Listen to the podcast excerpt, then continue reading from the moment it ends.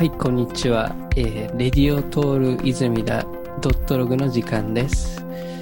えー皆さん、いかがお過ごしでしょうか、えーこの番組では、えー個人的につながりの深いアーティストやクリエイターの方をですね、ゲストに招いて、えー対談していきます。えー今回はですね、まあ、ニューヨークで知り合った友人、えープロダクトデザイナーの方を紹介するんですけども、まあ、ちょっといろいろこう、まあ、振り返ってみると、こう、どうやって出会ったんだっけなっていうぐらいちょっとおぼろげなんですけども、なんかはっきり覚えてることが一個あって、あの、第一印象がめっちゃ良かったっていう、あの、もう第一印象がなんかもうね、すごいいい人すぎて、なんかもう、あ、この人すぐ次また会って話したいな、仲良くなりたいなって思ったんですよね。なんかそれ、それが本当になんか、はっきり覚えてることで。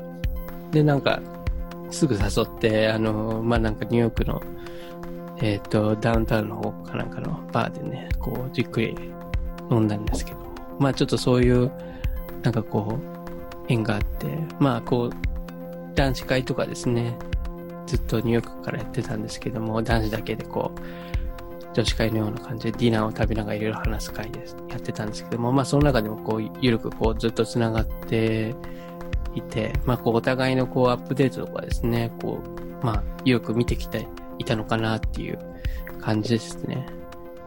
でなんかこう、本当に爽やかな方で、あの、爽やかかつ軽やかな感じで、こう、話を聞いてみると、フットワークがなんかすごい軽いなっていつも思ってていい意味で、で、なんかアウトドアとかもよくやってるみたいですし、確か自粛中とかも家でこうテント張ったりとかして、なんかすごい 面白い空間作ってたりとかしてて。で、まあやっぱり、そうですね。一個本当に印象的な話、これ。冒頭で言っちゃうのもあれなんですけど、まあなんかこう、多分男子会とかで話してて、なんか言われてたのが、僕なんかこう、例えば彼女とかとこう喧嘩とかした時には、もう踊りながらこう話すことにしてるんだよね ってなんか言ってて。あ、これはなんかすごい面白いなと思って、なんか本当に独自のなんかこう考え方とか、まあマイウェイっていうかな、そういうのを持ってる方なんだなって、なんかそのエピソード聞いて思って。で、まあちょっと今回またニューヨークから、まあ今一時的に日本に帰国して、この次はまたスイスにこう行って、えー住まわれるってことで、こういろいろ、まあそういうことも含めてですね、今日お話聞けたらいいなと思ってます。えっ、と、プロダクトデザイナーのえー陽介島野さんです。よろしくお願いします。よろしくお願いします。こんにちは。こんにちは、どうもどうも。いや、もうこういう感じで、とりあえず、スタートなんですけども。なるほど。はいい。や、なんかフットワークの軽さをニューヨークに住んでた人にこう、褒められるっていうのは意外やなと思ったんですよね。あ本当ですか。そまあ結構、うう。ん。うん。なんか僕は結構、うん。うんうんうんうん。なんかに、ニューヨークっていうかアメリカに来る人の中では、こう、二パターンあるじゃないですか。こう、うんじ自力で来る人と、うん。こう、なんか不妊、不妊っていうか、駐在員として来る人。うん。はいはい。で、まあ僕は駐在員として来たんで、ななんかね、そこまでこう、アメリカに対してこう、意欲的に来たっていうタイプの人ではないんですよ。ど。うん。うん。確かになんか、そういう意味では、どちらかというと僕も似たような境遇かもしれないですね。僕、まあ、駐在ではないんですけども、仕事がきっかけで行って、まあ、あそれまで、はい、海外とかも出たことなかったんで、多分、自力、自力で行くようなタイプじゃなかったですからね。ああ。うん。そなるほどな。そうか。んじゃあ、なんか結構強いられて、っていうか、ん結構、なんか周りを見てたらフットワーク軽いなっては思ってましたけど、ああ。うんまあ、の、こう乗っかったレールには沿って走るぞ、みたいな感じでアメリカ来たんかな。ああ、まあ、どう、みんな、みんなは結構自力でね、うん。来てる人とか多いじゃないですか。その、うんうん。学生ビザの方とかも含めて。そうだよね。うん。そうなんですよね。ちょっとあれですよね、その、洋介さん、まあ、プロダクトデザイナーってことなんですけども、ちょっとあのーまあ、簡単にこう、ポッドキャスト聞いてる方に自己紹介していただけると、ありがたいんですけど。はい。えっと、あ、えっと、洋介島野と言います。えー、現在は、あの、フリー、プロダクトデザイナー、まあ、フリーのデザイナーとして、えー活動していて、で、えっと、7月の末まで、まあ、つい先月まで、えっと、サバイのメガネメーカーに勤めていました。で、サバイっていうのは、あの、うん福井県の、うん。えー鯖江市っていうとこなんですけど、まあ、メガネの産地としては、まあ、日本の90%以上うん。を作ってるような。メガネの、まあ、大産地で、はい。で、まあ、世界的にも、まあ、チタンの加工技術っていうのは、まあ、世界トップクラスのところで、で、えっ、と、自分が勤めていたところが、まあ、たまたまアメリカにもブランチを持っていて、うん。で、そこに、まあ、デザイナーとして、えー駐在するっていう形で、うん。えー2016年はいはい。に、えっ、と、まあ、アメリカのニューヨークエリア、うんまあ、ニュージャージーなんですけど、ニュージャージーの方に、えー活動拠点を移したという感じですね、うん。で、今、フリーのデザイナーもやっていてう、ん。えっ、と、今は、えーアウトドア系のうんプ。ロダクトと、で、えっと、まあ、オリジナルで何人か集まって、まあ、一つ、あの、インテリア系のブランドを作ろうっていうことで、まあ、進めているプロジェクトがあるかなって感じです。で、さっきあの、トール君の話にもあったように、えー今、日本に、うん。えー、得てして、えー一時帰国中で、はい。えー本当はまあアメリカからスイスうにん直接行こうとしてたんですけど、まあ、いろんなトラブルがあって、で、あえーっと、まあスイスで、えー大学院生、あのうん美術大学で、えーもう一度大学院生をしようかなっていう。感じで、はい、動いてます。ありがとうございます。あれなんですね、その、ね、スイスの大学に行くっていう話は前から聞いてて、大学に。うんうん。で、アメリカからはあれなんですね。なんかやっぱり、今の時期コロ、コロナの時期とかそういうのもあって、なかなかいろいろ難しいんですかね。直接みたな。ないんか、そう、あのまあ直行便だと簡単なんですけど、うん。まあなんか僕は、あのトランジットで他の国を挟もうとしてたりとか、うん。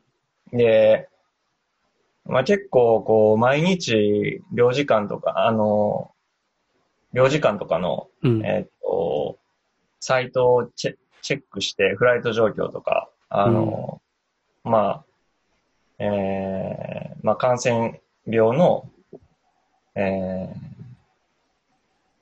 まあいいきなりこうクローズしたりするうん。場合があるので、うんまあそういうので、まあちょっと運悪く、えー、まあアメリカから飛べないっていうことになって、うんで、日本に、そう、一時帰国して、うんで、日本から直行でスイスにうん行こうっていう計画うんですね。うん。なんか、なかなか、あれですね、大変ですね。その、またスイスに行っても、まあ、なんかこう、検検査みたいなのが、まあ、あるって感じなんですよね。そう、なんかね、日本人は、えーっと、検査とか何もなくて、うん。あの、もう行ったその日から自由に動けるってえいうか、うん。え今のところ？え、それは、あれですか、その日本で検査をしてるからみたいな、そういう感じなんですか？そういうわけじゃなくても。いや、なんかね、検査自体、おそらくしていなくて、で国ごとに、あの、決めていて、例えばアメリカから入国する人は、あえっ、と、10日間のコレンティーンーうん。なんか、まあ自宅、うん。自己隔離みたいなうん。感じ。まあホテルか自か、あの、自宅かみたいなう感じ。ん。で、日本人は、日本人っていうか、日本から入国する人は、まあ、えー14日以内に他の指定国に、えー滞在していなければ、うん。まあその日に、じ、その日から自由に動けるってういうか、ん。うん。なるほど。っていう結感じ構うん、スイス自体も対策は割と緩めなんですかね、そういう。どうな、なんか、スイスってそこまでこう、うん。まあ一番ヨーロッパでひどかった時も、うんそこまでこう、お大ごとになってなかったし、うんまあそもそも密になるところがまあ少ないし、確かに確かうん、に。っ開けてる。ていうので、そう。ただまあ、あの、スイス自体は、えっ、と、観光立国っていうか、うん。まあ観光で結構成り立っているとこもあるので、うんまあ、できるだけ早くこう、いろんな海外の人も誘致してう、ん。で、あの、通常通りにこう戻していこうっていう動きは結構あるみたいで。なるほどですね。うん。まあなんか、あれですよね。まあこう、ね、今、誰しも結構大変な時期ですけど、またね、こういう時にこう、ね、またスタートされるということで、まあなんか、後々ちょっとそういう話も聞いていきたいんですけども、あのーあれですか、そのメガネのプロダクトデザイナーの、こう、歴っていうのが結構長かったんですか？その日本にいる時からもやられてたってことで。そうですね。えーっと、合計8年間。おおそう。えーっと、日本で4年間で、アメリカで4年間。ー。うーん。感じ。うん。もうあれですか？個人的にはもう8年ぐらいやってから、ちょっと他のプロダクトもやりてえなみたいな感じがあるみたいなところもあるんですか。うん。あ、それもあるかな。まあ、うん。メガネって、こう、ものすごい成熟したプロダクトやけどう、ん。なんか、ずっとこうメガネをやってる人って、同じところにこう、なんていうか、同じところを改善しようとしてて、うーん。こう、かけ心地をもっと良くとか、うーん。なんか軽さとか、うん。やねんけど、まあ、自分が今のこの立場で、うん。まあ、8年間やって、うん。まあ、ここから10年、20年ってやっていけば、うんまあ、そら、メガネのデザインは上手くなるだろうけど、うん。まあでも、同じような目標を持った人が、ね、うん。何人も集まってもしゃあないなと思って、で、8年間、まあメガネ業界でやってきたってういう、ん。まあキャリアもあるし、うん。まあ一回こう、業界から離れて、うんまあ、違う世界を見た上で、まあもう一回メガネやるにしても、まあ、サバエっていうこう、産地の、に戻るにしても、うん。まあなんか、特別な、うーん、特別っていうかまあ、ちょっと変わり者としてまたやっていけるのかなとはうん。思っていて、まあそういう狙いもあるかな。うん。確かになんかこう、いろんなね、他のものをこう作ったり、吸収しながら、またそのメガネのデザインやるっていうので、またちょっとね、面白いこともできそうですし、うん。なんか、でも個人的にはすごいなんか僕もメガネかけてるんで、やっぱこう、なんですかね。まあ、買い替えたりとか僕1個しか持ってないからあれですけど、まあサングラスは何個か持ってたりしますけど、やっぱなんかいろいろデザインやって楽しいなっていうのはうんありますし、やっぱなんかこう、今後、なんだろうな。例えば、アップルグラスじゃないけど、Google グラスじゃないけど、なんかそういうものがこうこう出てきたときに、またメガネのデザインのなんか立ち位置とかも変わってくるのかなと思ってて、うん。なんかそういう意味でこう、ね、またデザインが、面白いデザインができたりとかしたらなんか面白そうだなっていうふうには思ってますけど、一番最初に多分、はい。うん。出会った時に、なんかあの、なんかレッグウォーマーみたいな話して、なんかレッグウォーマーっておなんかかっこよくておしゃれなやつないよねみたいな話してて、なんか、それが結構印象的だったんですけど。うん。してたしてた。いや、なんかね、なんかこう、ニューヨークに残していきたかったんですよね。なあ。で、いや、メガネでこう、戦うにしても、うん。やっぱこう、一応メガネメーカーのデザイナーとして言ってるから、うん。なんかメガネのデザインするのは、なんかちょっと気が引けるなと思って、うん。別のアイテムでなんかできないかなと思っていて、で、ニューヨーク、ニューヨークっていうかまあアメリカの冬をこう、1、2回こう、経験して、まあめっちゃ寒いなとうん。単純に思って、で、結構こう、なんか塩巻かれるじゃないですか、その雪はいがはいはいはい。降った時に。うん。で、雪が溶けて、うん。こう、なんか車のガスですごい真っ黒になってる道をこう、み、水たまりを避けながら歩く、歩いてても、なんか結局、水踏んで、なんか、塩がその洋服の裾について、うん。で、そこだけ汚れが取れないみたいなのが嫌だなと思っていて、でまあなんか、そこで、おしゃれなレッグウォーマーないかなと思って、まあ自分で作るかってうんやってたんですけど、そう、なんか試作までは作って、あ、そうなんですね。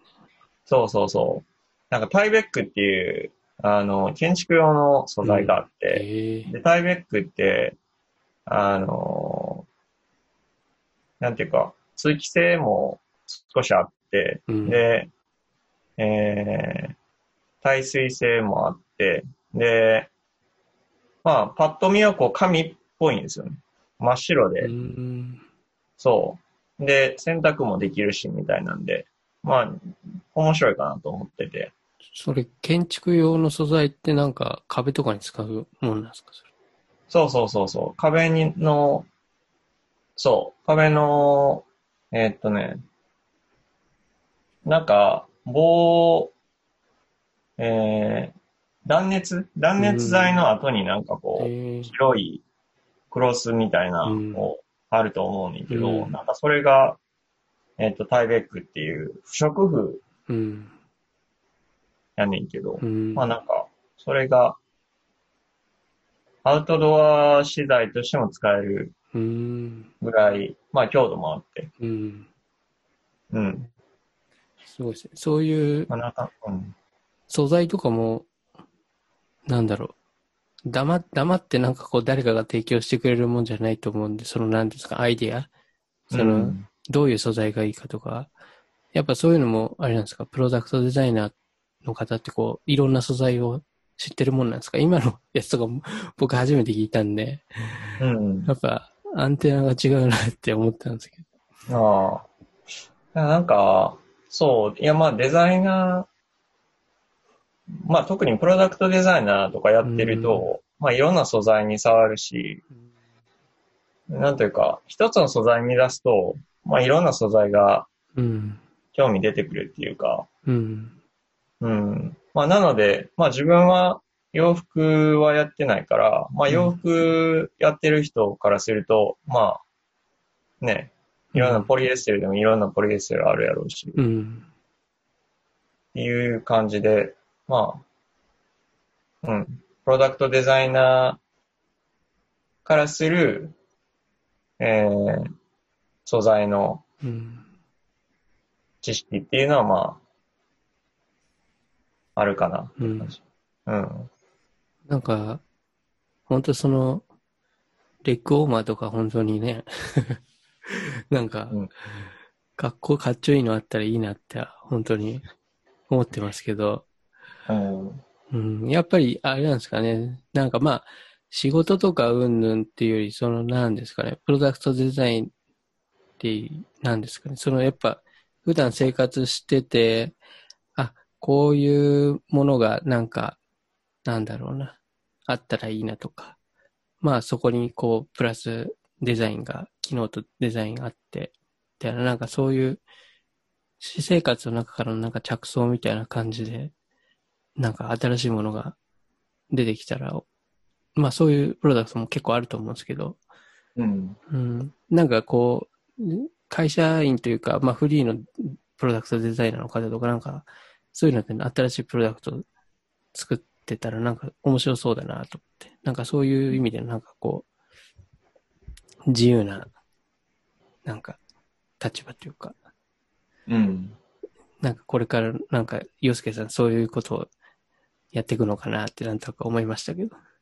うんうんうんうんうん。なんか、基本的にはこう、プロダクトデザイナーってこう、クライアントがいて、うん。でクライアントが、うんと、困っていることとか、うん。まあ、こうして、なんか、おぼろげなビジョンはあるけど、うん。どうやって形にしたらいいかわかんないとか、うん。まあそういう時にこう、プロダクトデザイナーってうん。必要かなと思うねんけど、うん。なるほど。まあ、なんやろそのクライアントベースじゃなくて、自らもう作っちゃうみたいなパターンもあるんですか、そう、いや、うん。いや、あると思うよ。あると思うし、うん、で、うんなんか、自分の場合は、うん、こう自分、自らやりたい、なんか、自ら作るプロダクトもうん。あったらいいなと思ってるんで、まあ、うんできるだけこう、フットワーク軽く、うん。いろんなとこに出向いて、まあ、なんか、いろんな、こう、ことを思いたいなとは思っうてる。ん。感じたいし。なるほどです。まあ、やっぱり、自分がなんかそういう、行かないと、行ってなんかこう行動しないと、必要なものさえ見えてこないっていうのはあると思いますし、まあやっぱ、そのさっきのレッグウォーマーの話とかもね、そういう環境でやっぱり生活しないとその必要性がまずわかんないというか、うん。ね。そう、なんか、ニューヨークのホー、なんか、ホームレスがめっちゃかっこいいなと思ってたんですよね。なんか、ホームレスのファッション。おおうん。ホームレスがかっこいいっていうか、ホームレスがやってる、ー。うん。そのものすごい生活、なんかこう生きるためにうん。密着したこう、プロダクトのあり方っていうか、なんかこう、寒いからビニールを着るとか、うん。なん、かビニールをこう体に巻いて、うん。こう、風を避けるとか、うん。なんか、うんい、なんか、道端に寝るにも、こう、段ボール引いたりとか、段ボールってこう、断熱性あるから、うん。とか、なんかそういうこう、ものすごい、なんていうか、ピュアな、こう、ひなんか必要性に駆られた、うん。こう、プロダクトアイデアみたいなうん。ところって、もうすぐ参考になるなと思っていて、あうん。ー自らなんかね、素材から入り、入っても、入り、入るっていうか、うん素材から入らざるを得ないですよね。その、なんだろうな、ダウンジャケットとか道端とかに落ちてるわけじゃないし、うん。もうダウンジャケットってもう素材から作られた商品なわけで、なんかそういう段ボールとかっていうなんか、お もう、その素材っていうかもう、落ちてるような素材からなんか発想して、やっぱりそういうとこに、まあ、ある意味、それをダウンジャケット化してるみたいな。うんうんうん。なんかそういうところのこう、発想力は多分、凄まじいんですよね。うん。そう、なんか、いや、寒くなったら、あの、スーパーの裏にある、うん。こう、段ボール置き場に行ったりとか、うん。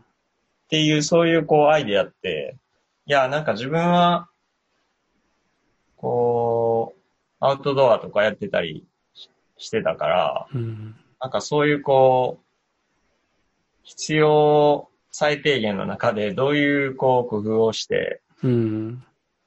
寒さをしのぐかみたいなところってめっちゃ参考になるっていうか。うん。なんかそ、洋介さん、なんだろう。まあ結構その、まあ、一回家にお邪魔したこととかもありますけど、本当に、うん。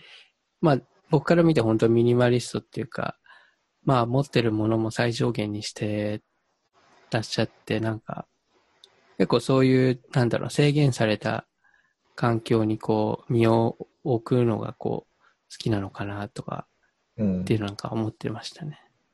そういう、まあ、車の中でこう生活してみたりとか、まあ、そういうアイディアを持ってたりとかして、まあなんかその中から最低限っていうかこう、ある程度制約した中からこう、生まれてくる何かとか、アイディアとかをなんか、引っ張っていくタイプなのかなってなんとなく思ってましたけど。うんうんなんか物に物に溢れてその中からチョイスするっていうよりは、うんうんうんそういう感じだったですかね。確かに。いや、なんか、安定、こう、意識的に安定を嫌ってるのかもしれんね。なんかこう。なんか、これだけあればうん。安心みたいなうん。とか、なんか、うん。これ結構人間ってこう、ひと、一つのこう、なんか、こう満足し、満足っていうか、満足しないじゃないですか、人間ってこううん。なんか、一つサービスを受けると、それがデフォルトになって、うん。こう、それ以上のものしか、こう、なんか、いいとしないみたいな。はいはい。なんかこう、一つ基準を作って、そこから上か下かみたいなうん。のを作りたがる、うん。なんか、生き物なのかなと思ってるんですけど。なんか、そういうこう、なんか、自分の中での基準みたいなものを、こう、一定化したくなくて。うん。なので、できるだけこう、自分の中で、うん。なんか、あれがなかったら困るなとか、これがなかったら困るなっていうのを、まあ、減らしていくというか、うん。まああれがなかったらこれがあるやんぐらいの、うん。うん。こう、臨機応変さをいつも持っていたいなっていう感じがうする。ん。うん。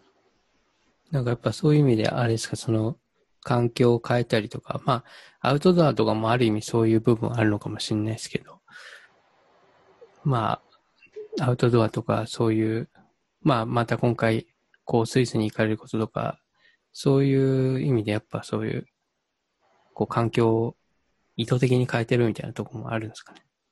あると思う。なんか、うんあんまり意識的にしたこ、なんか、考えたことないけど、でも、2年以上同じとこに住んでた記憶があんまなくて、うんまあ、実家出てから、うん。うん。なんか大体こう、アパートメントの更新時期には、また別のとこに移ってる気がうする。ん。うん。なので、アメリカにいる時も、ど。うん。まあ2年更新やったから、はいはい。うん。あれですか場、所だし。ニュージャージー内でなんか引っ越されたりとかしてたんですか？そうそうそうそう、ニュージャージー、方々県っていうとこから、はいはい。ジャージーシティに移って、うんうん。なので、あんまなんか、うん。定住するタイプじゃないんかなっうんていうのは、最近思い出した。なるほど。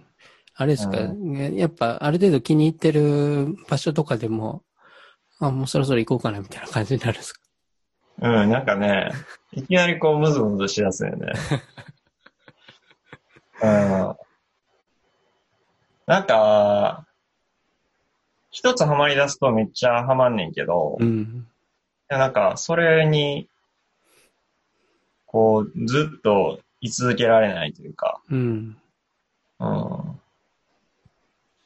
なんかね、厄介な性格してるよね。まあ、家はね、コロコロ変えていいのかもしれないですけど、まあね、女もコロコロ変えてたりとかして。まあ、とりあえず。女性はね、僕変えないよ。あ、ほんうん、そこはね、安心してください。そうか、今ね、こうちょっと、やっぱそういうとこも、なんか共通しちゃうところもあるのかな、みたいな、なんか、なんとなく思っちゃいましたけど。そそれはい。ないかな。うん。うん。もう2年だからそろそろ、次の彼女となんか、行こうかな、みたいな、なんか、むずむずそれをしてきたら、ちょっと、大変かなと思ったんですけど。うん。なるほど。まあ確かになんかそういう、まあなんだろう、性格っていうかそういうライフスタイルとかっていうのは、まあ結構最近ね、なんだろうな、やってる人とかも多分少なからずいると思うんですけど、うん。やっぱなんかそういう自分の性格とかライフスタイルを分かってるから、やっぱそういうなんだろうな、あまり物を溜め込まないとか、なんかそういうとこまでちょっと気が回る部分もあるのかなって思いましたね。やっぱフットワークがそこで物たくさん持ってるとこう、重くなっちゃうっていうか、ね。そう、なんかでも今回、うん。アメリカから直接スイスに今行く予定で、で、まあ大きなラゲージバッグ2つうん。に、まあバックパック1つみたいな、まあ生活を、のすべてをまあそこに入れようとして、まあ頑張ってんけど、うん。まあ、結局、こう、行く当日になって、うん。荷物を測ってみたら、うん23キロオーバーしてて、うん。まあ、なんか、最終的に何を捨てようかなっていう、もうなんか結構、そいで、そいだ結果、それで、まあそっからまた5キロぐらい減らさんとあかんってなってさ。はいはい。で何減らしたん？何減ら、なんか自分でも何減らすんかなと思って、うん。まあ、選んだのが、あの、ずっとこう、日本にいた時から使ってた、あの、スノーピークの、あの、金属製の、うん。えっと、食器うん。があんねんけど、はい。あの、ステンレスではいできてるやつ。まあなんか結構便利で、うんまあ食事作るにも、それを盛り付けてそのまま食べるにも、うん。まあ一つで済むから、うん。便利やってんけど、まあ、なんか、そう、やっぱ金属って重いなっていう のがあってさ。そう、まあ耐久性を考えて金属を選んでてんけど、なので、うん。その食器類と、うん。えっ、と、うん、カトラリーと、うん。あと、金属のコップ減らして。金属系絞ってやってそう全部金属。そう。いや、なんかもう一生使いたいなと思って、なんあか、ーで、そこで思ったのは、なんかこう、な、なんやろ。こう、プロダクトと人の関係ってこう愛着とかでこう繋がってるんかなと思うん。でう。なんか、ある一定のこの最低限の機能を満たしたところで、うん。で、で、人間がそのプロダクトに対してこう、あずっと使い続けたいなって思うっていうのは、うん。多分こう愛着とか、なんかその、プロダクトと一緒にいた、こう、時間とかさ、うん。うん。なんかそ、そ、そこなんかなと思って、そうですね。うん。いや、お俺はなんか、うんその時はそう感じて、うん。で、ついに俺はこう、愛着までこう、捨てれるようになったんかっていう、こう、感じは。え、それはもうその当日に、あれですか？いや、もう言葉の通り捨てる、捨て捨てたのか、それともどっかに日本の実家に送ったりとか？いや、もうなんか、オフィスで、はい。あの、オフィスのゴミ箱に捨てていた。おおうん。そうなんです。結構もうそのラゲージとバックパックにもう全部その生活必需品をまとめるっていう感じでやってたんですか？うん。その段ボールに入れて事前に送るとかなんかそういう感じじゃなくてみたい段ボールに入れて送ったのは、洋服ぐらいかな。あな。うん。あ、なるほどね。もうなんか、どれぐらいやろ？十、15年以上ずっと着てるジャケットとかあって、うん。なんかその辺は、なんかやっぱりこう、うん、日本に送ってちょっと休んどいてもらいたいなって感じがして、そうですね。そうう、ん。うん。なんかあんま連れ回したくないなっていうのがあってなる。ほど。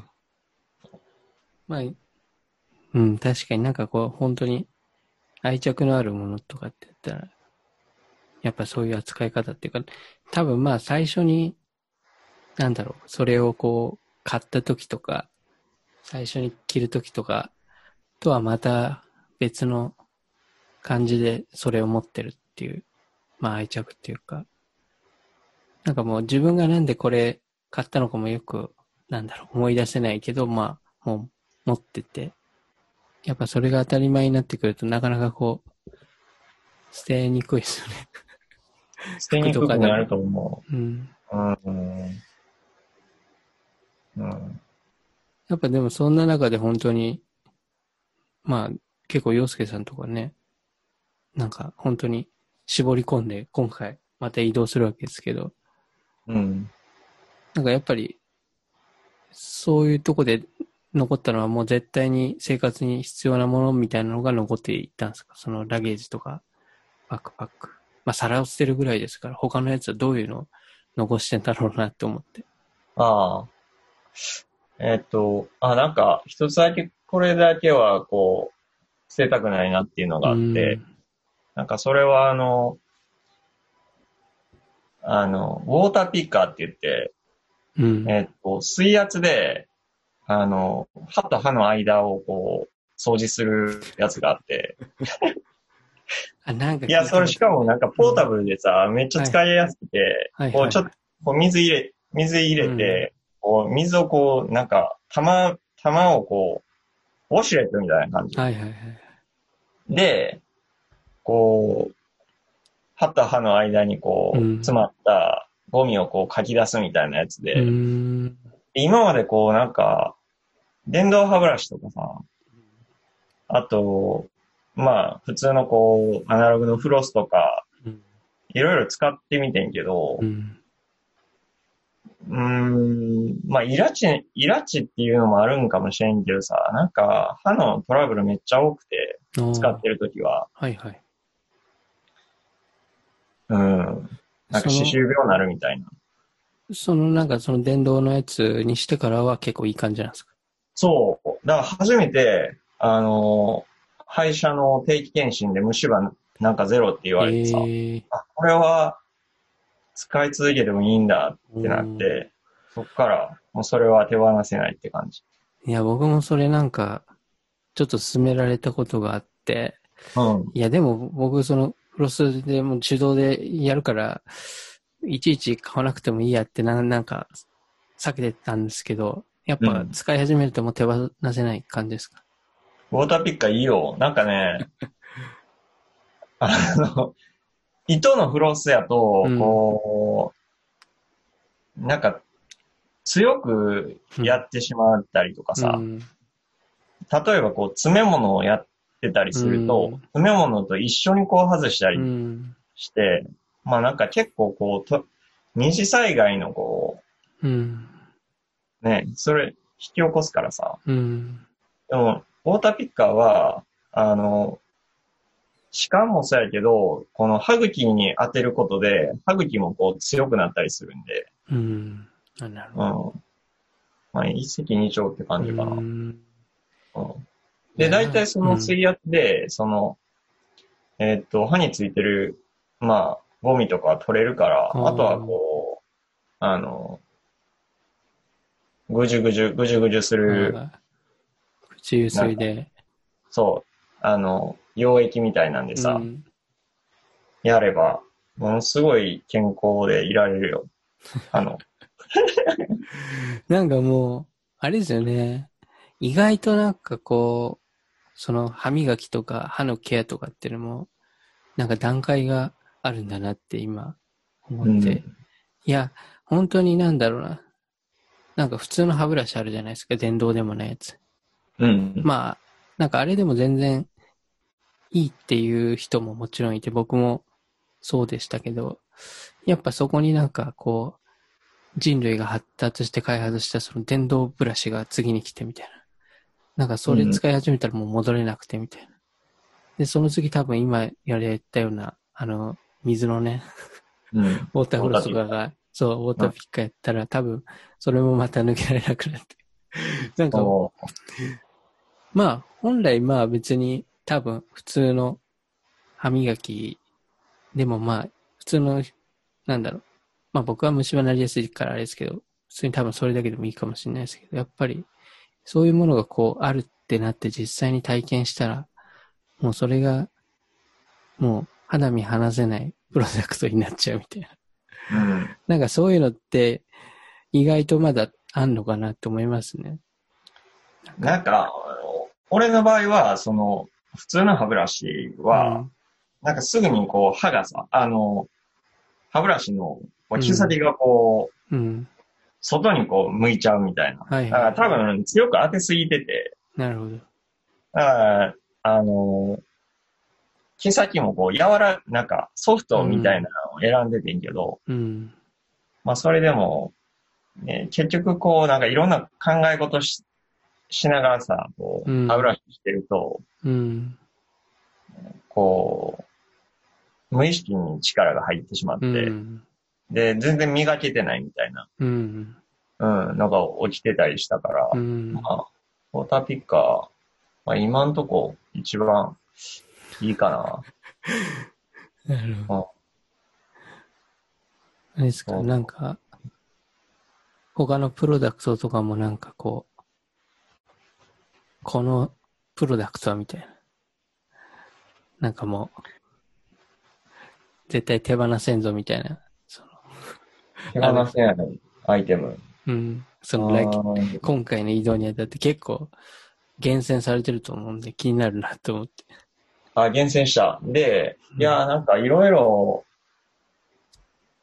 なんか、結局、愛、なんか、愛着、さっきあ愛着の話したけども、うん。愛着を持って使ってるプロダクトってあんまなくて、うん、ただ、なんか自分のこう、やりたいことをこう実現してくれなるプロダクトうん、に、うん。を厳選したって感じがうん、今していて、で、うーん、まあなんか動画とかちょっとこれから始めたいから、うん。まあ動画を撮るためのカメラとか、うん、ジンバルとかうん、かな、今回持って帰ってきて、うん。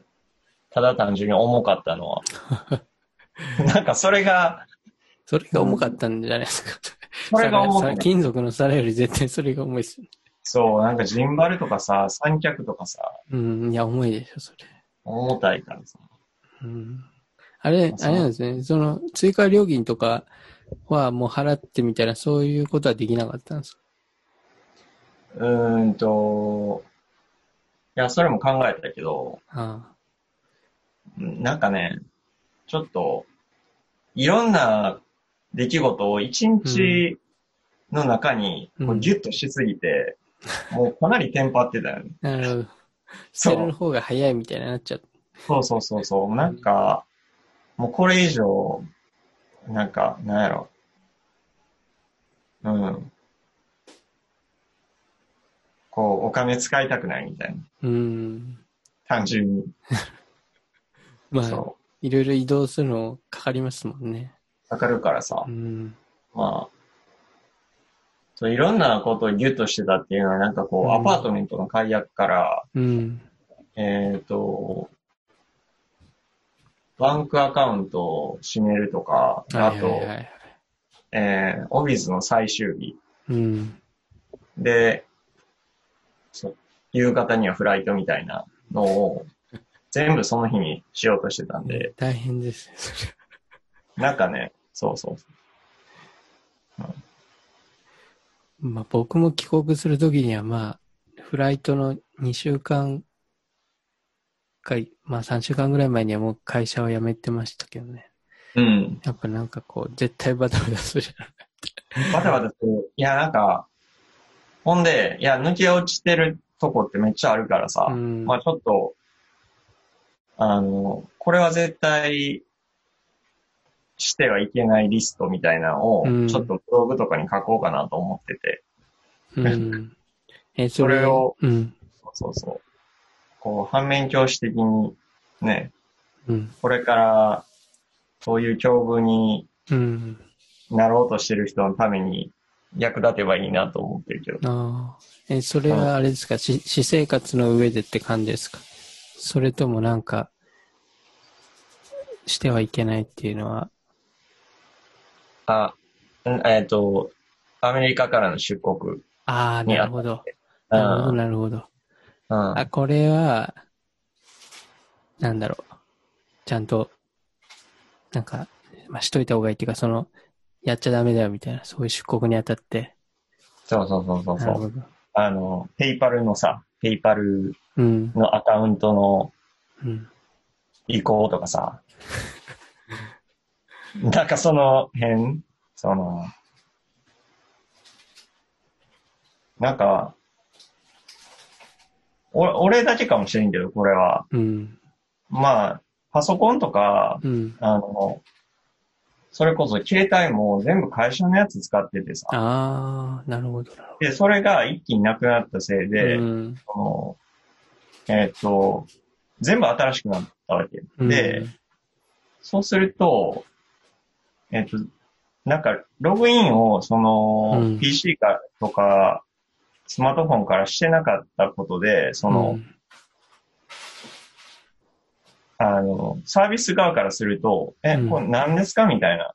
うん。どっからアクセスしてるんですかみたいになっはいてさ。はいはいはい、あります。でね。、こう、うん。ダブル認証みたいなのしないといけない。ってなって、あ、で、電話番号ないや、みたいなことになって、まあ、アカウント、なんか、方法ログインできないみたいになっうん。てさ、ああ、それはちょっと厄介ですね、それは。厄介だからさ、なんかその辺、ちょっと、いろいろ、教訓として書いて、いや、それめちゃめちゃ厄介です。だって、あの、その、そのダブル認証みたいなやつで、あれですよね、うん携帯に番号を送りますみたいな、なんかあるじゃないですか。認証で、その携帯も会社のやつだったらもう、ダメですよね。そう、そうやああ、確かにね。やーそうやねん。いや、だから、フライトチケット、帰りのフライトチケットは絶対日本のクレジットカードを使おうとか、うんなんか、そういうこう、絶対的なとこうん。ろは、ちょっとメモ、メモ書きでうん。共有できたらいいなとは思ってて、うん。そ確かに。そうっすね。うん。なんかさっきの話で気になったんですけども、あの、その、今、そのね、物をこう減らして、こう、また、国を移動するときに、その愛着があるものと、あと、その愛着っていうよりどちらかというと機能性みたいなのを考えて残す、その、まあ、ある意味二つの、二種類のプロダクトがあったと思うんですけど、まあ、よ、洋介さん的には、その、たまあ、プロダクトを作る立場として、デザインする立場としては、やっぱど、どっちがなんかこう、重きを置きたいポイントみたいなのあります？まあ、作る側としたら。えっと、作る側からすると、その、使う人の、こう、エモーショナルなところまでこう、うん動かすようなプロダクトを作りたいなとは思っていて、うんっていうのはその、なんか、ある一定の質を保ったプロダクトっていうのは、もう結構、あ溢れてるというか、うん。もう今後、こう、新しいものを作る必要ないぐらい、こう、なんか選択肢があって。うん。で、その、品質をこう、一定化すると、あとはこう価格競争しかなくて、うん。なんか、そその中でのプロダクト、なんかものづくりに対しては、ななんか最近、うーん、ちょっと疑問を感じ出したというか、うん。なんかもっとこう、その一つのプロダクトを、うーん、なんか育てたいとか、なんかうん自分のものにしたいみたいなうん。感情が湧くプロダクトが作りたいなとは思ってるね。うん。うん。そう、なんか、それを思ったきっかけは、あの、あれ、なんか革靴で、あの、グリディっていう革靴があってさ。で、なんかグリディの革靴ってこう、なんやろな。今まで体験したことのないぐらい、うんこう、足にこう絡みついてきたというか、こう、えピタッと、ピタッとこう、本当に足になったって感じがしえて、うん。なんかそういう体験って、こう、まあ、革靴やから、まあ、生き物やからさ、うん。生き、また違うのかもしれんけど、なんかでもそういう体験が、もっと工業製品の中にもあっていいんかなと思っていて。うん。だから、こう、本当にこう、あ、体の一つになったとか、うん。こう、自分の中にこう、溶け込んだみたいうん。な感じがするプロダクトを作りたいなと思ってるかな。うん。確かになんかそういうのって、たまにある気がします、僕も。その、機能、機能と、まあその、まあデザイン、見た目とか、そういうの含めて、まあ、買ったもので、でもなんかそういう情報から得られないものが実際使ってみたら、なんか出てきたみたいな、そういう五感を刺激するような、何、なんかこう、なんとも言えない感じ？うんうんうん。なんかまあ、結構なんかそういうのって多分、子供の時とかの方がなんか強かった気もしなくはないんですけども、なんかこう、あの、お菓子コーナーのなんかこう、あの、当時好きだった戦隊もののアニメのフィギュアみたいな、戦隊もの、それがなんか100円ぐらいで売ってるんですけど、うん。その、まあ、プラスチック製の、それ多分今見ても何とも思わないかもしれないですけど、まあ、その時はなんかすごい特別な感じだったんです。箱も含めて。うんうん。なんか、子供の時の方がまあそういうの結構あったかもしれないですけど、うん、大人になってもまあ、なくはなくて、なんかそういうのって確かに不思議だなっていう感じがありますね。うん。まあ、このメガネもそうで、なんかメガネって最初売られてる時はまあ、ほぼほぼ一緒でさ。うん、で、その人がかけるってなると、まあ、メガネ屋さんがこう調整してくれたりとかして、うん、こう、左右がさ、ちょっとこう、ま、曲げを強くしたりとうかさ、ん、して、か顔に合わせてくると思うんだけどう、ん、でも、かけ、かければかけるほど、もっとこう、顔に馴染んできてさ、うん、もうなんか、一年ぐらい使ってる人とか、もうなんかメガネがもう、本当にこう、ぐにゃってこう、うん、全然左右対称になってないみたいなうん、感じがあったりとかさ。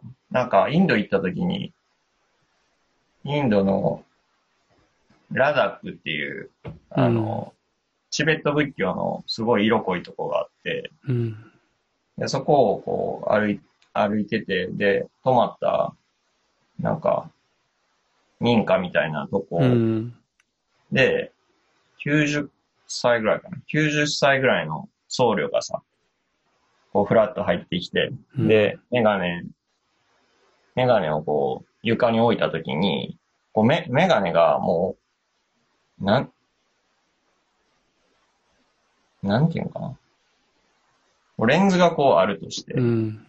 ラジオやから伝わらんかもしれんけど、うん。レンズがこう、こうなってて、で、このかける、このテンプルって言って、この鶴の部分がこうなってて、でうん、どうやってかけるかというと、なんかこういう感じになってて、ああ、もうそのメガネのかける、なんか棒がすげえ上に、そうそう、メガネをかける棒がもうんう頭のこう、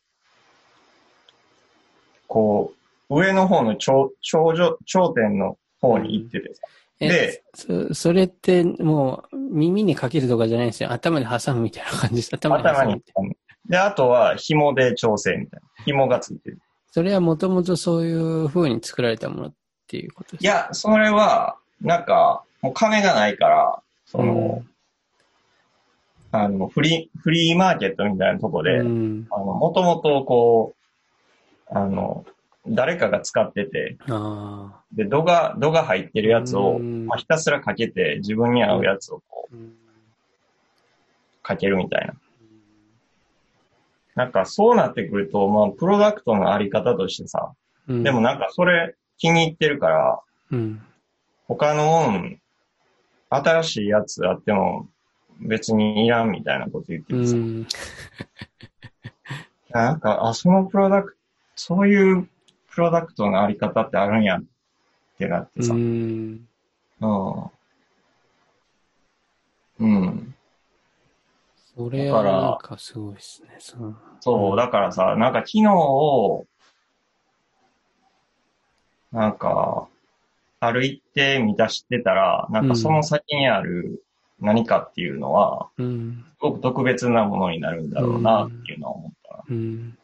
なんかその、本当に、さっき出てきたキーワードで、なんか育てるプロダクトっていうか、うんのプロダクトが実際に世の中に出て誰かの手に渡って使い続けるこられることで、こう、形がまあこう変わってったりとか、そのさっきの話のようなこう予期せぬ使い方をされたりとか、デザイナーが思っている以外のこう、使われ方みたいな。っていうのは面白いですよね。その、まあ、た、まあ、それは本当にプロダクトデザインだけに限らず多分、いろんなもの、ソフトウェアとかも含めて、なんかこう、受け取る側がどう使うかって本当にいろいろありますよね。なんか個人的には、そこはすごく大切にしたいなと思ってるとこで、うん。なんかこう、別に商品が作りたいわけじゃなくて、あ自分的には、こう、うんなんか、人のやりたいことを実現する、こう、道具みたいなものを作りたいうなと思う。ん。まあなんか、ある一定の、こういうことに使えますよっていうところ以外は、あとはもう、使う人が工夫すればいいかな。うんまあなんかすごく、なんていうか、ぶしつけな感じのうん言い方やけど、ただ、うん。それぐらいこう、まあお箸みたいにさ、うん。お箸も2本あって、こう、挟むっていううん。動作があったりとかさ、突き刺すっていう動作があったり、すくうっていう動作があったりとか、うん。まあ、そこまでこう、なんか、使う人次第で、うん。いろんな使い方ができるようなプロダクトうん。を目指したいなとう思ってる。ん。うんなんか、洋介さん、こう、そういう意味で、こう、気になるものとかってあります？なんか、プロダクトで作ってみたいなとか、いうようなものってありますか？なんか。まあ、既存のやつでも大丈夫だと思うんですけど。ああ。なんかずっと、ずっと言ってんねんけどさ、あはい。の、あれ、トレーラーハウスは作りたいなと思ってる。トレーラーハウスってあれですね。え、移動する形の家ってことですか？トレーラーハウスって、はいはい。あれです。うんああ。いやー、あれはなんかもうめちゃめちゃロマンありますよね。うん。あれってなんかあれは、最近ブームやけどさ、うん。なんかあれを小さい時からずっと、あの、いつか住みたいなと思っていて、うん。で、友達の、あの、お父さんがさ、あの、うんキャンピングカーに乗っててさ、うん。いやー、これいいなって思って、うん。寝れるし、なんか、移動したいってなったらすぐ移動できるしさ、うん。まあいいなと思ってて。で、まあ、やっと、まあ、今一人やし、うん。まあ自由、自由にできるってなったら何するかって思うと、まあ、キャンピングカー生活がいいなとは思ってる、今。いや、もう、完璧じゃないですか。もう、あの、そのスイスに行って、もうスイスって本当になんか自然豊かだと思いますし、ああいうところで、キャンピングカーで生活してて、いや、もうたまんないですよ、それ。も この上ないですよ。あ、スイスで、スイスでキャンピングカーか？いや、もう最強じゃないですか。一番いいやつです。確かに。うん。だって、キャンピングカーって言っても、なんかそういう、なんかこう、止める場所を苦労して、なんか、なんか道の脇でこう、ひっそりと暮らすみたいなっていうのはなんか求めてるものじゃないと思うんで、そういうのとよりは、なんかこう自然の中で、じゃあ今日はここの湖の近くに止めて過ごそうみたいな。なんかもう、多分そういう場所がいっぱいあるんだろうなって思って。うん。あってほしいな。うん。いや、一回調べてんけど、うん。なんか、そう、なんか、なんか現実的な話でいくと、いや、うん住、住所必要な場面が結構あってさ、ああ。そう、だから、な、なんもなかったら、まあ、大学の駐車場さ、うん。に車止めて、そこで生活しようかなと思ったんやけど、なんか、あ、なんか外国人やし、それなんかできへんらしい。ああ。で、駐車場はダメってことですか？外国人はもうすごい制限されてる、いろいろ。え、キャンピングカーで生活できないんですか？住所があれば大丈夫じゃない？多分。え、なんか、その、核オフィスじゃないけど、そういう、なんか、あれ、まあ、どうなんでしょうね。なまあなんか、できそうな感じありますけどね。その住所だけ借り、借りてみたいな。うんうんうん。まあ友達とか、なんかね、そういう契約を結べば いいのかなと思いますけどね。確かに、なんか地元のうん。人見つけて、うん。で、その人の、あの、駐車場を曲がりさせてもらうとかね。なんかできそう。あ、それ駐駐車場の契約なんですか？いや、なんか住所の、その契約。あ、住所そう、住住所だけ使わせてもらうみたいああな。だって、それ、要するにスイスでずっとその駐車場で暮らすみたいな、なんかもう、何、何やりたいか分かんない。そう。キャンピングいや、それで体調崩してもさ、なんか本末転倒です。うん。そうですね。まあ、あれですか、そういう、うん。で、実際に暮らしてみて、まあ、最終的には自分でこう、まあ、デザインしてみたいなところがあるんですかね。ああ、トレーラーハウス。はい。そうそうそう。なんか今、いろいろアイデアは出してうて、ん。うん。多分なんか、プロダクトデザイナー、なんかプロ、今のプロダクトの知識で作れる一番大きなものって多分、車とか、ああ、そっかそっか。まあ、く車っていうかまあ、トレーラー、うんうん。荷台をこう、カスタムとかうさ、ん。その辺はできそうな気がしているから、そのこら辺でこう自分でアイデア出してうん。作るっていうのは、まあ楽しいかなとは思うけどな。なんかその、インテリアもね、入ってくるから、なんか、それそれで面白そうって感じ。そうそうそう。なんかヒンジ、ヒンジ一つ取ってもうん。どうするとかさ、めっちゃ楽しそう。うん。うん。確かに。いや、なんか、ほんとね、育てながら自分で カスタマイズしていく感じとかが。そうそうそう。いや、なんかドア、ドアいきなり取れたとかさ、なんか、今そういうき、なんか生活の中でそういうこなんていうか、ある一定担保された状況でさ、生活してるとさ、うん。なんか鈍ってくるというか、うん。いなんか、寝るときに、こう、なんか、ずっと、なんかドアがか外れそうでカタカタ鳴ってるとかさ、なんかそういうこう、もう不安で寝寝さみたいな。れないです。危うさみたいなところをさ、の際を行きたいというかさ、ああ、なんかこう、生きてる感覚みたいなのが、うん、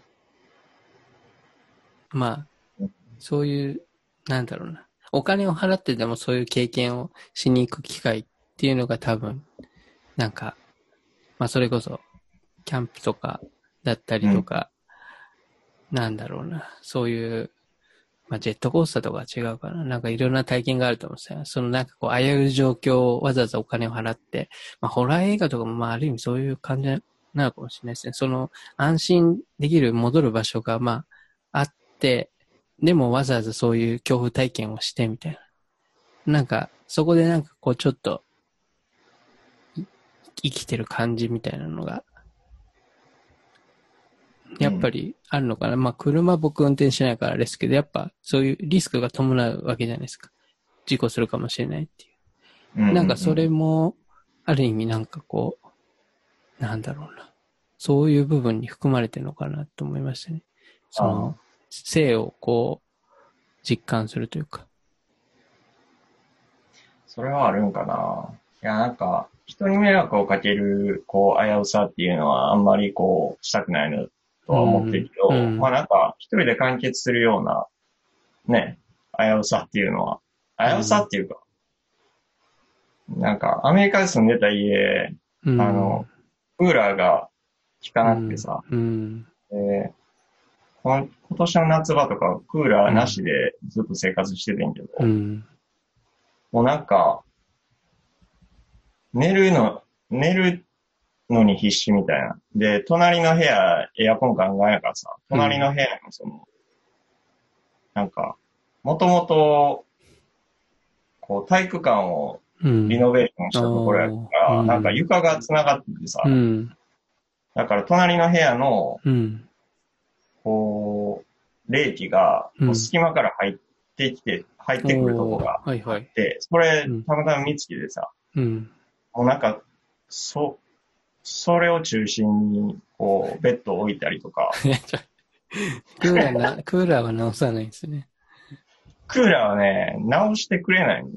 なんか、いやーなんか、スーパー、そう、なんかその、あの、僕の家のえー、アパートの、こう、真向かいに住んでるスーパー、うんスーパーって、あの、うん、まあ、管理人うん、がいて、その人に入居当時からずっと言っててんけど、うん。なんか、ああ、オッケーオッケーみたいな、わかったわかったって言ってずっとやってくれないみたいな 人で。いやー、もう管理会社に電話するレベルですね。本当に。うん。いやー、管理会社、なんか別、別、別件で管理会社にさ、うん。言った時にめっちゃ怒られてさ、そのスーパーに。いや、そんなん言うなよみたいな。じゃあちゃんとやれよって話ですよね。そうそうそう、ちゃんとやってって感じだけど。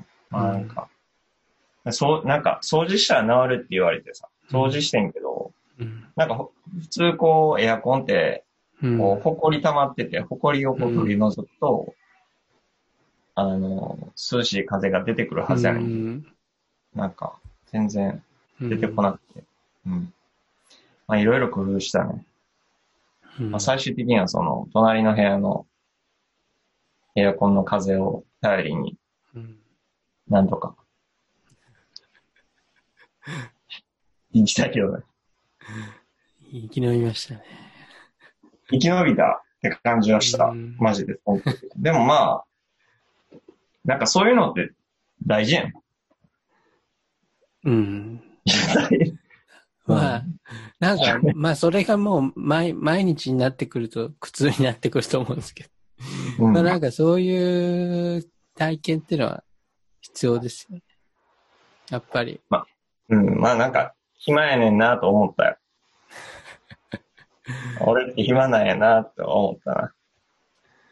いやーあ、でも、まあまたね、まあ日本、日本とかの方がまあそういう意味ではね、何でもこう、やりやすいっていうか、いろいろ安定して、さらに安定してくると思うんですけど、まあこれからまたスイスに行くってことで、まあある意味ね、またこう、新しい環境だから、どういうね、環境かわかんないところもあると思うんですけど、なんかそのスイスの生活とか、まあもちろん大学行かれるってのもありますけど、なんかいろいろ期待してることとか、やってみたいことみたいな、ありますか？デザインの話に限らず。ああ。とりあえずまあ、うーんと、大学院に行こうと思ったきっかけも、うん。まあ、今の日本のこう産地の、産地ってあの、まあメガネの産地とか、いろんな、もともと日本でこう盛んだったものづくりっていううん、のが、うん。まあ結構衰退していっていて、うん。でまあそれっていうのはこう、まあ中国とかさ、うん。まあある一定の品質でものすごいこうさ、安く作れるようになったり、うんなったりとかして、まあ価格競争っていうところで、こう負けるっていうのが結構あって、うん。で、こう、品質とか、こう、量産性っていうのを追い求め出すと、手間暇かかることをこれ結構省き出すのそうすると、うん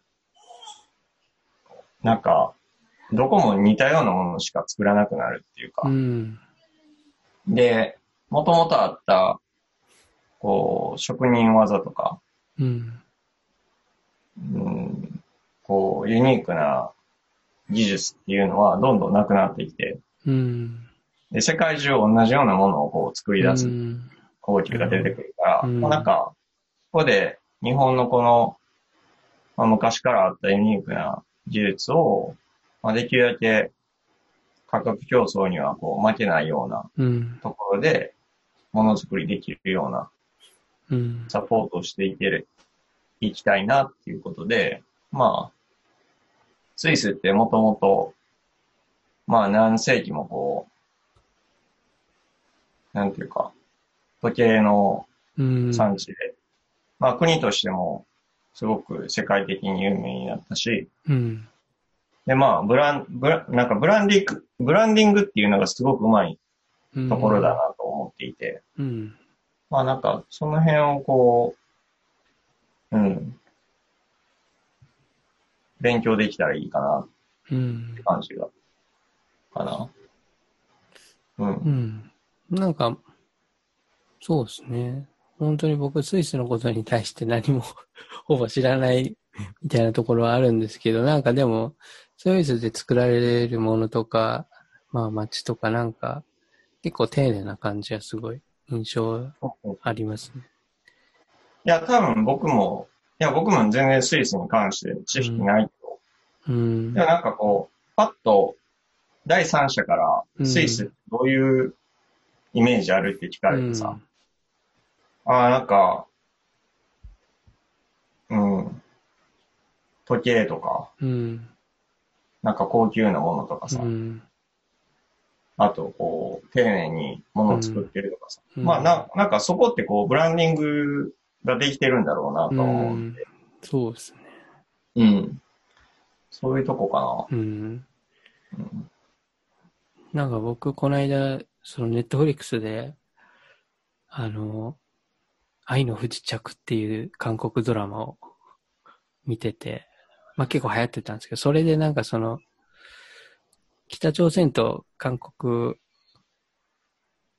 とのなんかこう恋愛ドラマみたいな感じなんですけど、まあそれでその、国境がまあ塞がれてるから、まあお互いに会えないんですけど、まあスイスで最終的にこう、年に2週間ぐらい会い続けるみたいな、なんかそういう 結末、まあネタバレなっちゃいましたけど、そういうやつがあって、もうそこのスイスの景色がまあ素晴らしくて、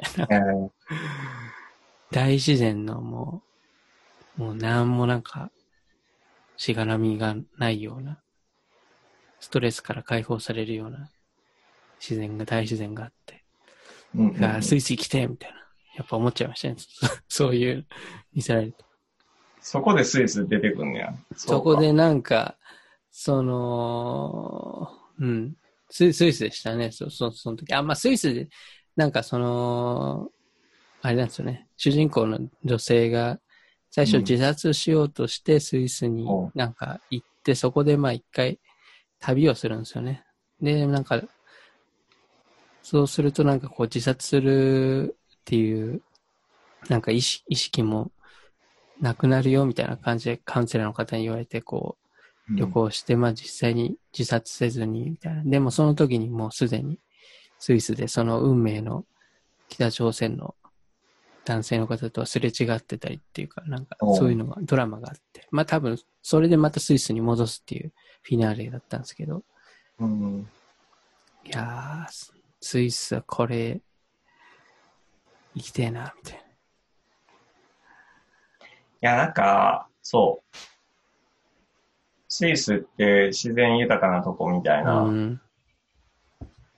印象やん。うん。なので、まあ自分もできるだけそれを残したいなと思ってるんで、まあなんか動画とか始めようかなと思って。いいんですか。なんかドローンとか、ドローンは持ってるんですか、まだ。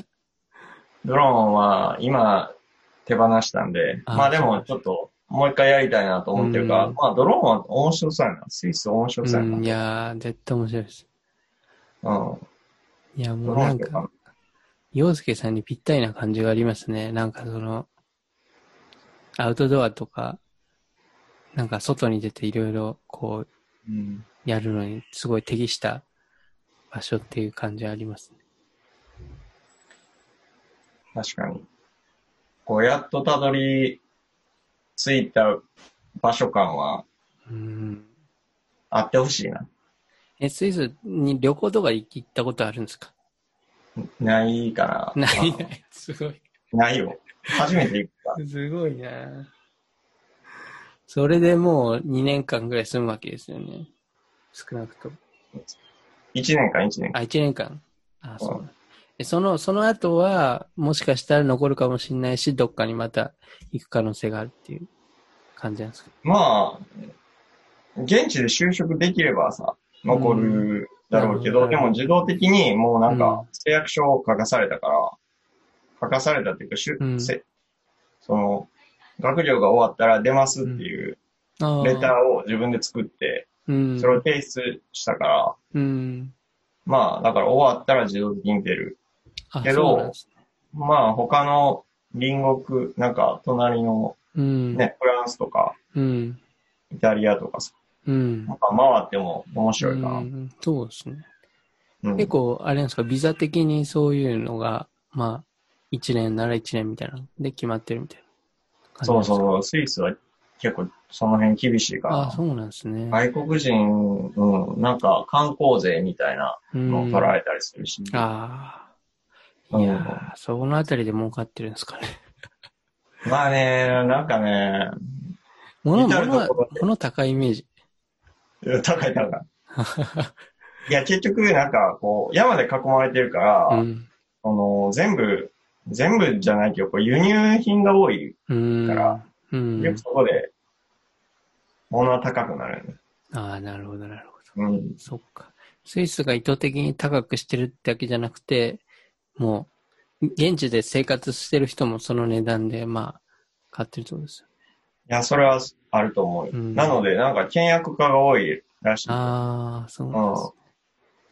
いや、うん。まあ、イメージ、まあ、だから自然をマジで楽しむって感じじゃない？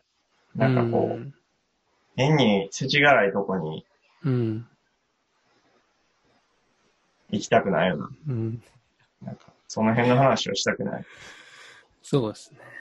いや、まあ、トレーラー、キャンピングカーで生活するのがもう理想的かもし理想的やって、れない。うん。うん、そうですね。やっぱなんか、うん。まあ、ちょっと僕も、スイス行ったことないんで、洋介さんがいる間に行けたらなとかってなんとなく思ってたんですけど、うん。まあちょっと今こういうね、コロナの状況だから、まあ一年、い洋介さんが向こうに行って一年以内に行けるかどうかちょっと怪しいところもあるじゃないですか。まあ旅行者行けるよ。旅行者大丈夫やで。あ、その日本人、日本から来る人だって大丈夫ってことですよね。うん。まあ僕個人、個人だったらまあ結構いけるかもしれないです。まあちょっと家族的なやつが、家族で行くと思うんで、行くとしたら。うん。ちょっとそのあたりで、まあちょっと、一個乗り越えないといけない壁あるかもしれないですけど。そうだね。うん。まあ、そうやな。まあ時期的に、なんやろ、観光しうて、ん。こう気持ちがいい時がいいよな。うん。そうですね。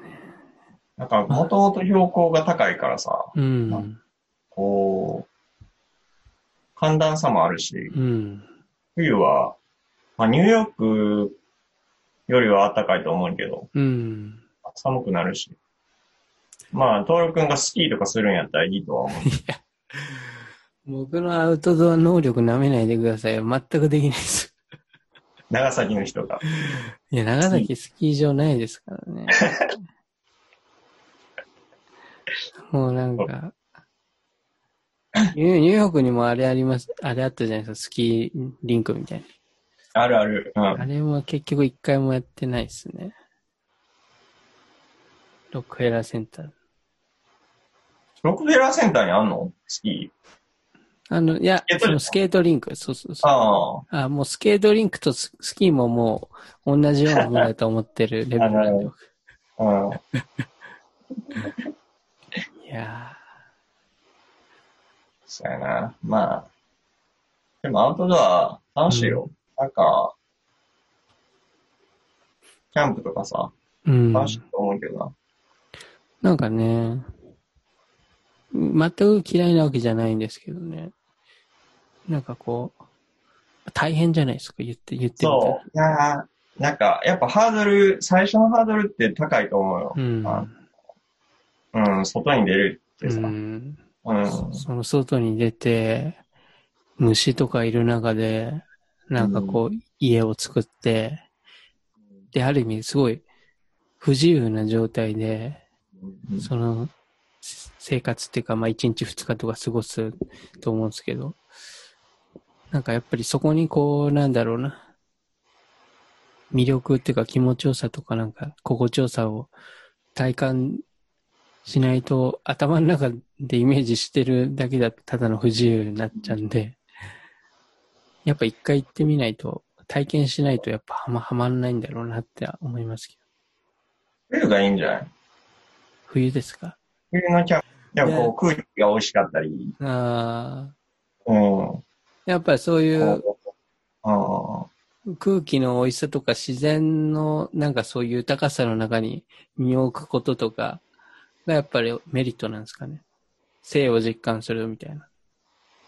わからんけど、うん。なんやろ。俺は、まあ好きな人がやればいいんじゃないっていう派やから、なんか無理やりこう、連れ出してうんなるほど。嫌な顔されるのが、ね、こっちも困るっていあう感じよ確か。に確かに。うんそうですね。洋介さんはそのキャンプ行って、えーどういうところが、どういう時になんかいいなって思うんですか？うーん。なんか、ネットが繋がらなかったりさ、ああ。はい。あと、こう火を、うん。火を起こし、起こしてる時とかさ、はいいいですね。プリミティブな、ね、う感じん。で。なんか、火を、うん。なお湯を、お湯を沸かすだけで楽しいとかさ、うん。火を自分でくべて、うんああ、湯沸いた水で、みたいな、うんうん。っていう、こう、すごく、うん。本当にプリミティブなさ、体験に、なんか、ほんの、ほんの少しの小さなところにこ幸せを感じるというか、しなんか幸せっていうかこう、反応するっていうかう、ん。うん。確かに。そうですね。やっぱ、なんか普段多分生活してたら全然なんかありがたみも何も感じないみたいな、ね、ところがなんか、やっぱそういう状況になるとなんかこう、全然受け入れ方が違うっていうか、なんかまあその、結構、火とか、ね、その他のプロダクトもね、なんかそういう生活の中で急にポンって抜けたらこう、そのもののありがたみみたいな、わかるみたいな。まあ、さっきの段ボールを着るホームレスの話の人とか、やっぱりなんかそこで、やっぱなんかそういう経験をするダウンジャケットの温かみっていうか、必要性とかやっぱ出てきて、やっぱなんかそういう環境にこう、あえて持っていって何かを自覚するっていう行為は貴重な体験ですよね。なかなか普通に生活してたら実感できない多分部分で、なんか、いや、最近感じたのは、うん、こう、自分の生活ってこう、うん。サービスの積み重ねの中にこう、成り立ってるんだなと思ってて、うん、で、その、サービスを受けるために、うん、こっちは、こう、対価を払うっていううん関係性が出来上がってさ。うん、で、それを一つ、こう、抜かして、自分でやろうとするとさ、うん、そこの必要性を感じるっていうかさ、うん、し、逆に意外と自分でできたんだなっていうのもあったりする。うん、なんか一つのセットとして考えてると、うん、こう、考えなくななったりするけど、まあ一つ一つの行動に対してこうん、う、なんか、自分っていうものをこう、挟み出すと、いろいろうん、見えてくるなとは思った。うんそうですね。やっぱなんかもう生活してる周りのものってもうどうやって作られたのかわかんないものだらけじゃないですか。うん。で、やっぱそういうのにこう、まあいろんな過程があって作られたものなんでしょうけど、本当になんか一個一個確かにこのペットボトル取ってもやっぱなんかそういうもので成り立ってるんで、うん。うん。やっぱそういうの確かに、すごい、もうなん、なん、そういうものにしか囲まれてないから、なんか、あれですよね。それがもう当たり前になってるから、いやーそう、なんかだから、うすげえ活かされてるんやなっていう感じがする。うんうん。そうですね。なんかね、この間その、ポッドキャストで話して、その、まあ、再開っていう、日本の長崎市、長崎県の、あの、田舎町うん。に住んでる、まあ僕より何歳か若い人が、女性がいるんですけど、で、周りはもうじいちゃんばあちゃんだらけ。でもそこの場所ってなんか、まあ、都会とかに比べたら本当にないものが多いんで、やっぱ自給自足してるところところがあって、やっぱそういうところでなんかその、生きてく、その人の強さみたいなのをすごい感じるって話があって、そういうのは本当に、まあ都会と田舎でも差があるし、もちろん時代的にも差があるし、なんか、すごいですね。そのなんかバランス、バランスじゃないか。なんかね、その違いを見るのがなんかすごいなって、想像するのが、想像しながら思いましたね。うんうんうんう。うんん。いやっぱり、い一個人で、その一人間として、その、生活するってものすごい多分大変で、今周りのものがなくなくて、できることってほんと限られてると思うんで。うんうん。まあそれがね、まあ資本主義っていうかお金の、お金をこうね、対価で引き換えるっていうことで改善されてる部分なんでしょうけど。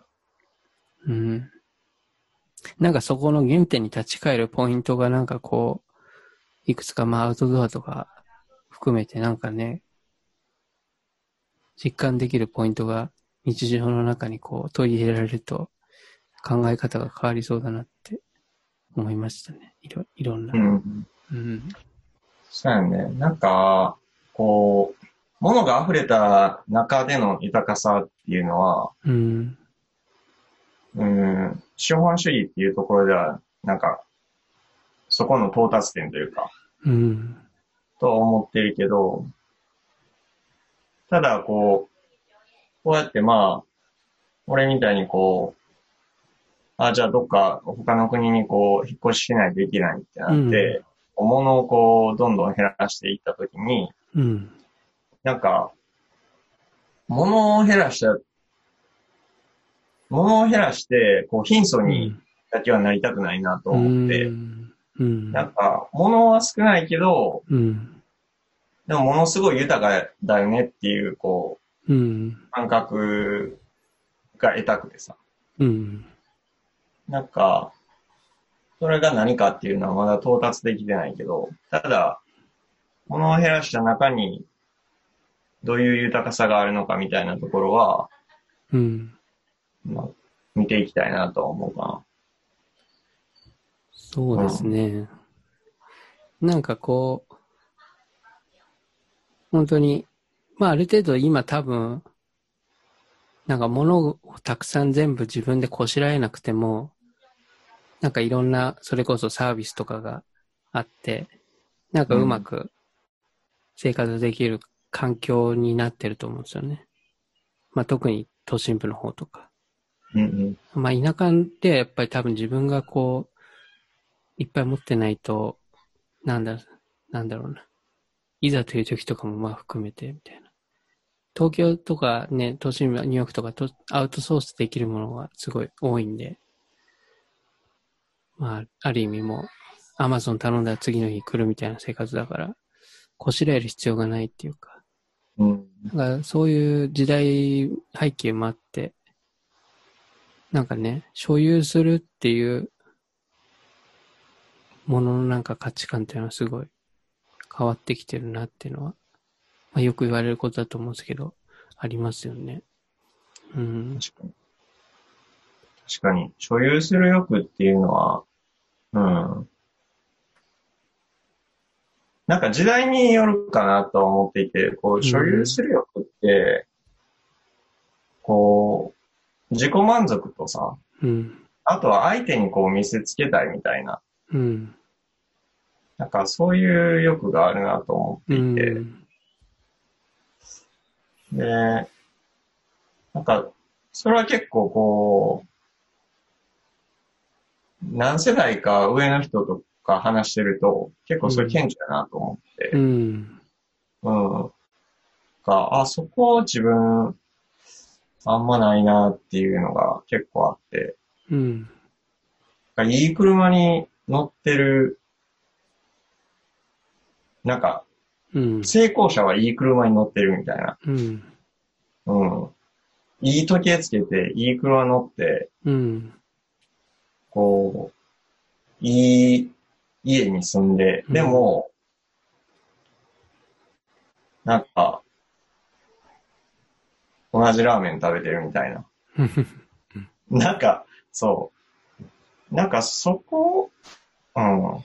なんか物質的な、こう、ところで成功を図るみたいな、うん。ベクトルはなんか自分にはないなうん。とは思ったな。うん。うん。何かを達成するための、その、物質的な質とか、うん。っていうのは欲しいけど、うん。うん。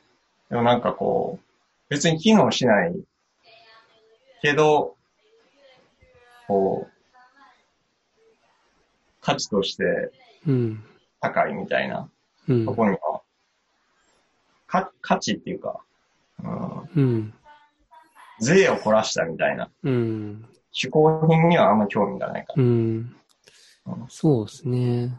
結構なんか、まあ、洋介さんとは結構世代近いと思うんですけど、割と僕たちの世代ぐらいからそういう結構考えが生まれてきてる感じはすごいありますよね。なんか、うん。うん。ま、さらに言ったらなんかまあ今コロナの状況とかで、なんかこう、人に見せる機会がまあ少ないっていうか、っていうのもまああって、あ、自分でも気づかなかったけど、あ、これ人に見せるためにこう頑張って買ってたところもあんのかな、みたいなのが一気にこう買わなくなるみたいななるほところはなんか出てきた感はありますね、すごい。うんど。いや、なんか、そういう意味でも、あの、スイスに行って、うん。あの、ラグジュアリーデザインを勉強するねんけど、うん。なんかそこって自分がどう感じるかとか、うん。けど、その、ラグジュアリーデザインっていうものを信じる人たちがどう考えて、うん。どう残していこうってしてるのかっていうのを、こう知れたらいいなとう思ってて。ん。うんそうですね。なんか、確かに、その、なんですかね。やっぱり、もちろん、高価なものがその所有欲とかっていうのと結びついて人にこう、それを自分の価値としてなんか表示するみたいな時代は結構もう過ぎ去ってると思うんですけども、その一方でやっぱりそのいいものなんか話にも出てきたようなその職人の手でこう作って本当になんだろう工業製品のような似たような形とかじゃなくてなんか本当に作り込まれたなんかそのもののなんていうんですかねアウラっていうんですかねそういうものが宿るようななんかものうんなんか作品としてでも見れるようなものみたいなうん。なんかそういうのってやっぱり残っていってほしいなって思うんですよね。その誰かの所有欲を満たすような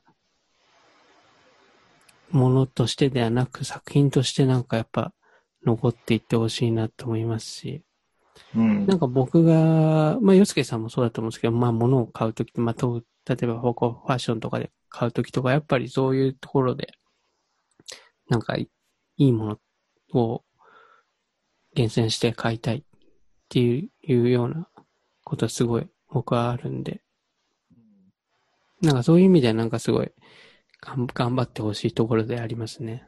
うんうんうん。そうやね。なんか、うん。その、工芸とか、うん。うんと、税を尽くしたとかって、うんこう、人間が、こう、できる、こう、なんか考えうるすべての、こう、プロダクトへの到達点だなと思っていて、うん。で、なんかそこがなくなって、全部均一化したものの中に囲まれて、うん。じゃあそれで満足かって言われると多分そうではなくて、やっぱりこう、対比するものが人間は必要で、うん。思った時に、やっぱそういうこう、一つの、こう突き詰めて突き詰めて到達したっていうのは、ある一定こう、耐え、途絶えてしまうと、またそれを復活するのってめちゃくちゃ難しくなるかうん。ら。うん。確かにそうですね。伝統的なものとか、ね、昔からあるものっていうのは。うん。うん。そうですね。なかなかまあ、生き延びるのが難しい時代なのかもしれないですし。うん。うん。そうですね。まあはい本当に、うん。なんか、何十年、同じものを作り続けるっていう、なんか、同じものを作り続けるっていうことに対しては、うん。その、自分は、うーん、一歩引いたとこにいて、うん。なんか同じものを作り続けるためにも、ものすごい、その、中で改善が起きてるみたいな、うん。うん。ところにはすごく興味があって、うん。うん。そうですね。うん。やっぱ人がこう思考してるみたいな。うん。考えて、考えてう、ん。同じものを、を結局作ってるみたいなとこは興味があるの。うん。うん。確かになんかその、一見そのね、停滞してるように、で、同じ場所で同じものを作ってるように見えるかもしれないですけど、なんだろうな。その時代がこう変わっていってるわけで、なんだろうな。その、同じ場所をキープするためには、やっぱりその、いろいろ努力しないとその、キープできないっていうのがあって、現状維持は、ある意味、その成長ってことでも言い換えれると思うんですよね。その、せ、なんだろう、数字的に伸びることだけが成長じゃなくて、その現状維持っていうのが、なんだろうな、時代が変化してる中での、その維持することの大変さみたいな。まあ、それも成長って言えると思うから、なんかね、やっぱり、そういう昔ながらこういろいろ残ってるところとかは、そういう努力をされてるんだろうなっていうのは、すごい感じますけど。感じる。うん。いや、なんかこう、なんやろ、プラスチック製品とかさ、うん。なんかああいう工業製品でも、うん。簡単にこう、インジェクションでポッと出てくるわけじゃなくて、うん。なんか微妙な温度管理とか、うん。あのー金型って言っても、まあ、うんモールディングの、うん。その、消耗頻度とかさ、うん。で、ちょっとずつ製品の質っていうのが変わってきて、うん。で、それを維持するために、まあ、品質管理をする人がいたりとかさ、うん。なんか結構ね、量産って言っても、うん。ものすごい人、人のこう目が入ってるし、うん。手が入ってるんで、うんなんか、そういうとこでも、その、なんていうのかな。当たり前にこう、同じものが手に入るっていううん。とこから、スタートしてほしくないなとは思うん。う。そうですね。うん。うん。結構なんか本当に、今の時代に生まれたりとか、ね、こういう生活が当たり前になると、そういう考えにこう陥りがちっていうか、やっぱり、ね、っていうのがありますよね。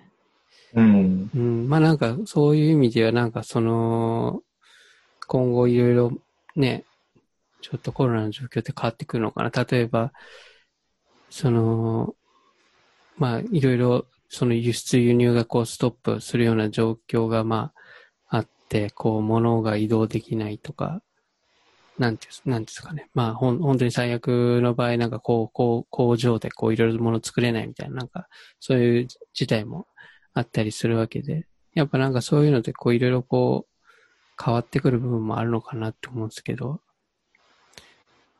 なんか洋介さん的には、その、なんだろうな、まあこういうコロナの状況とか、まあ今後のコロナ、まあ、アフターコロナっていうのをまあ見据えて、こうなんかいろいろ一個人とか、プロダクトデザイナーっていう面でなんかこう、ビジョンみたいなのはありますか？うん。とりあえずこう変化し続ける人だけが勝ち残る、なんか勝ち残るっていうか生き残っていくんだろうなと思っていて、ただなんか確実にその、次の日を生きるためにどうするかみたいなうん。とことはちょっと別の軸で、うん。こう、もう、もう少しこう、こう、ゆっくりと進むような。時間軸で、その自分を、こうポインティングするというか、する必要もあると思っていて、なので、まあ自分はデザイナーとしてこう、いろんな、なんていうか、引き出しを作るというか、うん。まあ、デザイナーっていうこう軸は置い置いておいて、うん。そこでこう、いろんな引き出しの中から、その時に応じた、うん。こう、提案ができるようにはなっておきたいなと。うん。うん確かになんかもう、引き出しっていうかなんかそういうのは、いろいろこう状況が変わってくる中で、こう、ひ人が必要にするものも変わってきたりする中で、うんそれは大事ですね。うん。うん。あと本当にその、ね、なんだろう、お、なんだ、長い目で見るっていうか、そのポイントの白い、広い視野で見るっていうか、なんか、多分なんかそういう、そういう視点が多分本当に必要ですよね、今。あの、なんかこう、回して回して、なんかサイクルで、こうなんかこう、次、次々になんか開発していくっていうよりは、もうちょっとこの時代の変化をまあ感じながら、うん。なんかこう長い目で、どういったものを作っていくかっていうのは、うん。そういう視点が必要な時期にいるなっていうのは本当に思いますね。うん。うん。なんか、自己分析、自己分析っていうか、うん。が今重要だなとう思っていて、ん。この、今までうん。自分が大切にしてきて、うん。でやり続けてることは何かっていううん。ことを、をベースにうん。新しいことをしていかないと、うん。なんか、あ、どうしようどうしようってなって、あ、うんじゃあもうこれ、なんか、あんまあんま関係ないけど、こっちも手出してみようかみたいになると、うん。ちょっときついかなっていうのは思っていて。そうだね。確かに。そうですね。うんやっ。ぱなんかこう自分をこう、ある意味見つめ直すいい時間でもありますし、なんかその中でこう、なんだろう。